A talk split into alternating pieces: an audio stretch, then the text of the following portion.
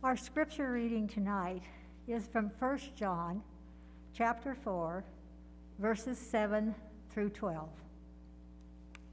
God is love.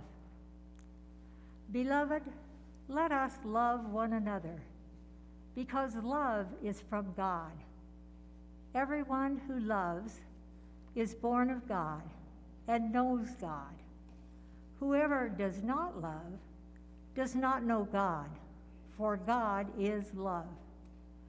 God's love was revealed among us in this way God sent his only Son into the world so that we might live through him. In this is love, not that we loved God, but that he loved us and sent his Son to be the atoning sacrifice for our sins. Beloved, since God loved us so much, we also ought to love one another. No one has ever seen God. If we love one another, God lives in us and his love is perfected in us. The word of the Lord.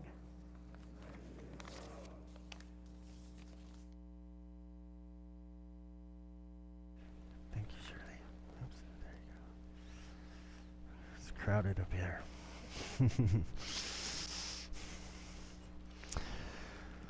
Well, it's a joy to be with you on this evening, and I want to um, add my welcome to uh, each and every one of you who are with us tonight and those who have flown in from out of the area. We're so glad that you've chosen to join with us and that you were able to get on your planes. I know that's not the case for many around the world tonight, and, uh, and we share in sympathies um, in that regard. And for those who, of you who are worshiping with us online, we welcome you as well uh, tonight. Throughout this season of Advent, we've been looking at the Christmas story from a different perspective each week. And so we looked at it as a story of faith from Mary's perspective. We looked at the Christmas story as a story of courage from Joseph's perspective, a story of hope from the Magi's perspective, and a story of humility from the shepherd's perspective. And tonight we look at the story as a story of love from the Father's perspective. It's a love story, but not just any love story, it's the quintessential love story um, and it culminates in this great act of God coming down to us in Jesus Christ. And in fact, this evening, what I want us to do is to think about this love story as a story that is meant to inspire us and empower us so that when we leave here in a few minutes that we are more challenged and more inspired to be more loving than when we came in the door a few minutes ago.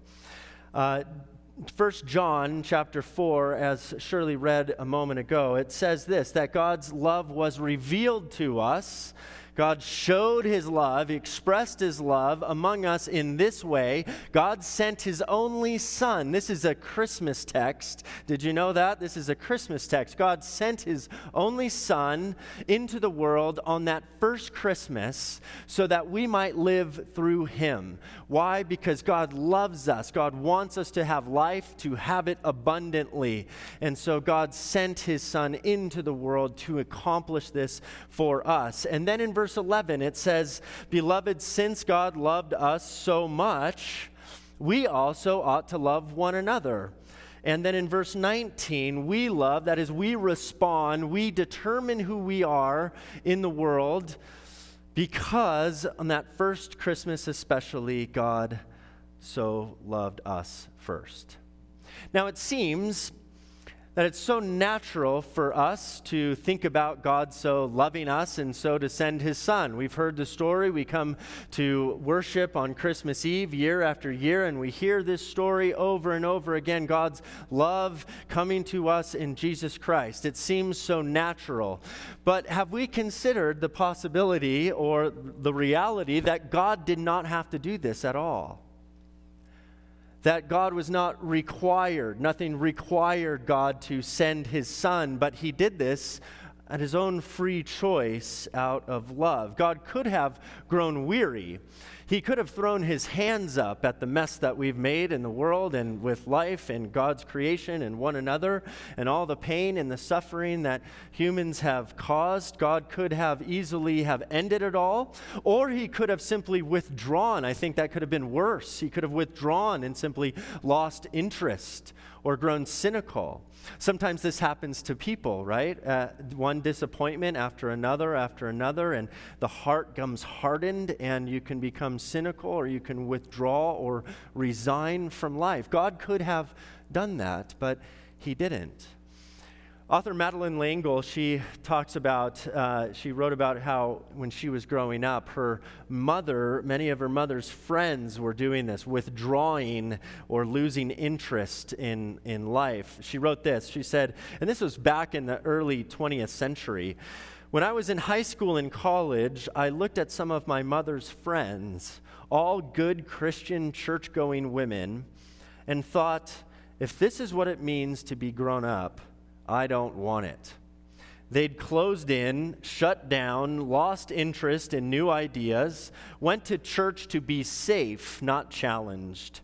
Not my mother, though, she said. She was a remarkable woman, again, beginning of the 20th century, who long before I was born had ridden across the Sahara on a camel and up the Andes on a donkey. And she never lost her sense of adventure, her, her love for life. And God is like this too. God doesn't simply resign um, or withdraw from life, but God has an adventurous spirit. But with the added dimension that it's not a self centered, adventurous spirit for himself. No, God enters into our world enters into our mess, enters into the pain and suffering of our experience, even when it's risky, even when it's threatening, even when it's deadly. Perhaps a better analogy is to think about this, to think about God as, as like soldiers who storming the banks of Normandy at D Day at great risk and at great cost. They might not get away with, they might not live, but there is a bigger cause. Or like perhaps a firefighter who's choosing to enter into a bu- burning building to save the people who are in there. He didn't have to do that. God didn't have to do that. There was no uh, requirement, but instead, God comes to us and He steps into our world in love. And He's born not in a palace, not in a fabulous maternity ward in a modern hospital, but he's born in a feeding trough, in a, in a barn, or in a cave, or in the basement of someone's house uh, uh, where the animals live. And he lived his life not with the wealthiest, not with um, the, the most powerful or the brightest, but with his family, his brothers and sisters who thought that he had lost his mind, with his disciples who were confused about his teaching most of the time and then deserted him in his time of greatest need. And then he dies at the hands of those who accuse him unjustly and beat him up before they subject him to torture. And he does all of this for us. For us. This story is meant to melt our hearts. He dies as a sacrifice, carrying all of the suffering in the world, all of your suffering, all of your regrets, all of the past that you need redemption. He says, Bring it to me, give it to me. I'm going to take it on myself in my body on the cross. And that's what he does to bring us back, to bring us back to our senses, to bring us back to our center to bring us back to God. And so, as 1 John 4 9 says, God's love was put on display, revealed to us in this. God sent his Son into the world that first Christmas so that we might live through him. And then we respond. We determine who we are because he first loved us. We love because he first loved us. In other words, the Christmas story isn't simply meant to warm our hearts, even though I sure hope that it does, and I, I think it does for most of us.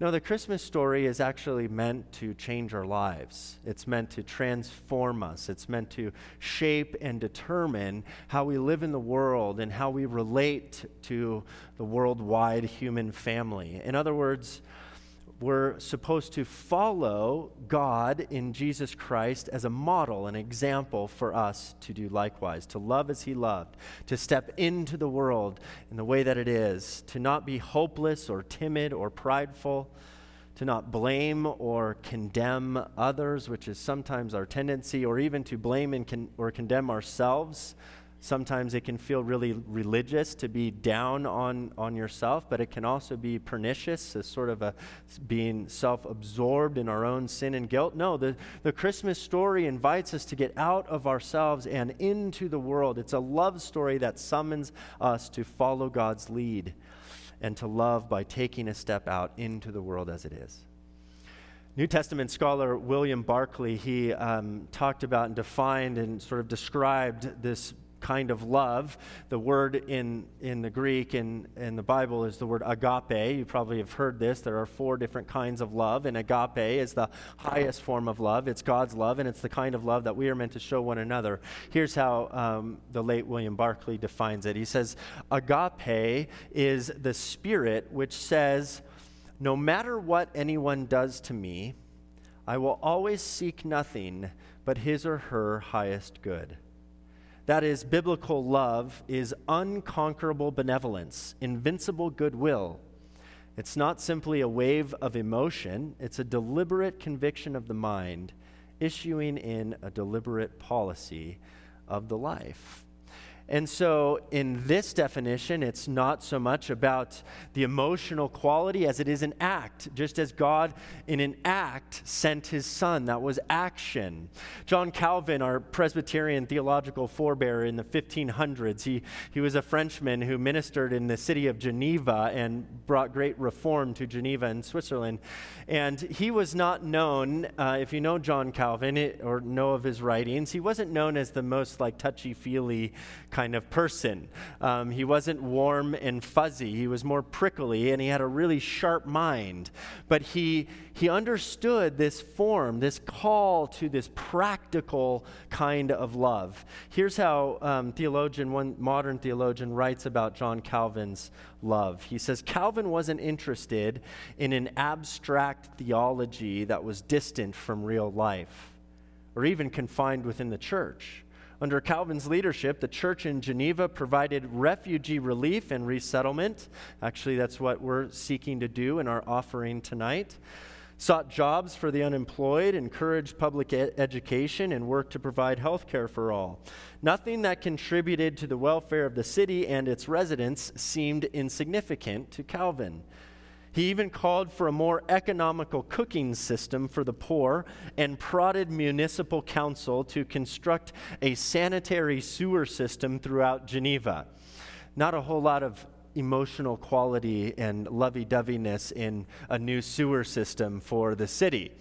But this is what Calvin understood as love. And so sometimes the love that we're called to is intensely practical and doesn't have very much emotional quality to it at all. It's an everyday decision, a conviction, using our skills, our training, and our everyday life and world to make the world a better place, to bring order out of chaos.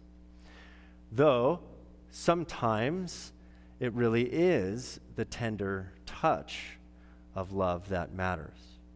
God, in this act of sending Jesus, did not do that void of emotion. God put his whole heart into it. And so it's both practical action, but it's also the kindness of our hearts. You might remember that um, when Abraham Lincoln was president during the time of the Civil War, he used to go and visit uh, wounded soldiers in the hospital. And uh, on one occasion, he went in and the doctors pointed out a particularly young soldier who uh, had been badly injured and wounded and was likely not going to make it. Uh, was probably, you know, had a couple of days left of his life. And, and so the president went over to, to see him, and the, the kid was so badly injured and beat up that he didn't recognize that this was Abraham Lincoln coming to sit with him. And he asked, uh, the president asked the soldier, Is there anything I can do for you? And he said, Yes, uh, w- would you write a letter to my mother for me? And the president got a pen and a piece of paper and started to write down the words that this young soldier was able to communicate. My dearest mother, I was badly hurt while doing my duty. I'm afraid I'm not going to recover. Don't grieve too much for me, please. Kiss Mary and John for me.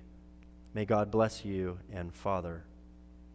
The soldier was too weak to continue, and so the president signed it for him and added these words written for your son by Abraham Lincoln. And the soldier asked to see the letter, and when he brought it up close to his eyes, was able to recognize who signed it. And he was astonished, and he said, Are you really the president? And Abraham Lincoln said, Yes, I am. And he asked if there was anything else he could do for him, and the soldier said, Yes, could you hold my hand because it would help to see me through to the end? And so the president held his hand and spoke warm words of encouragement to him until death finally came. Lincoln did not have to do this. He was the president of the United States. He did not have to go in and sit down with these soldiers who were wounded. He did not have to go into threatening um, environments for his troops, to be with his troops, but he did it repeatedly, over and over and over again. Uh, he could have sent somebody else in to do this work. But we've been called to do the same. Why? Because that is what God has done for us in Jesus Christ. He comes to redeem us and He comes to comfort us, and He does it repeatedly over and over and over again when He doesn't have to.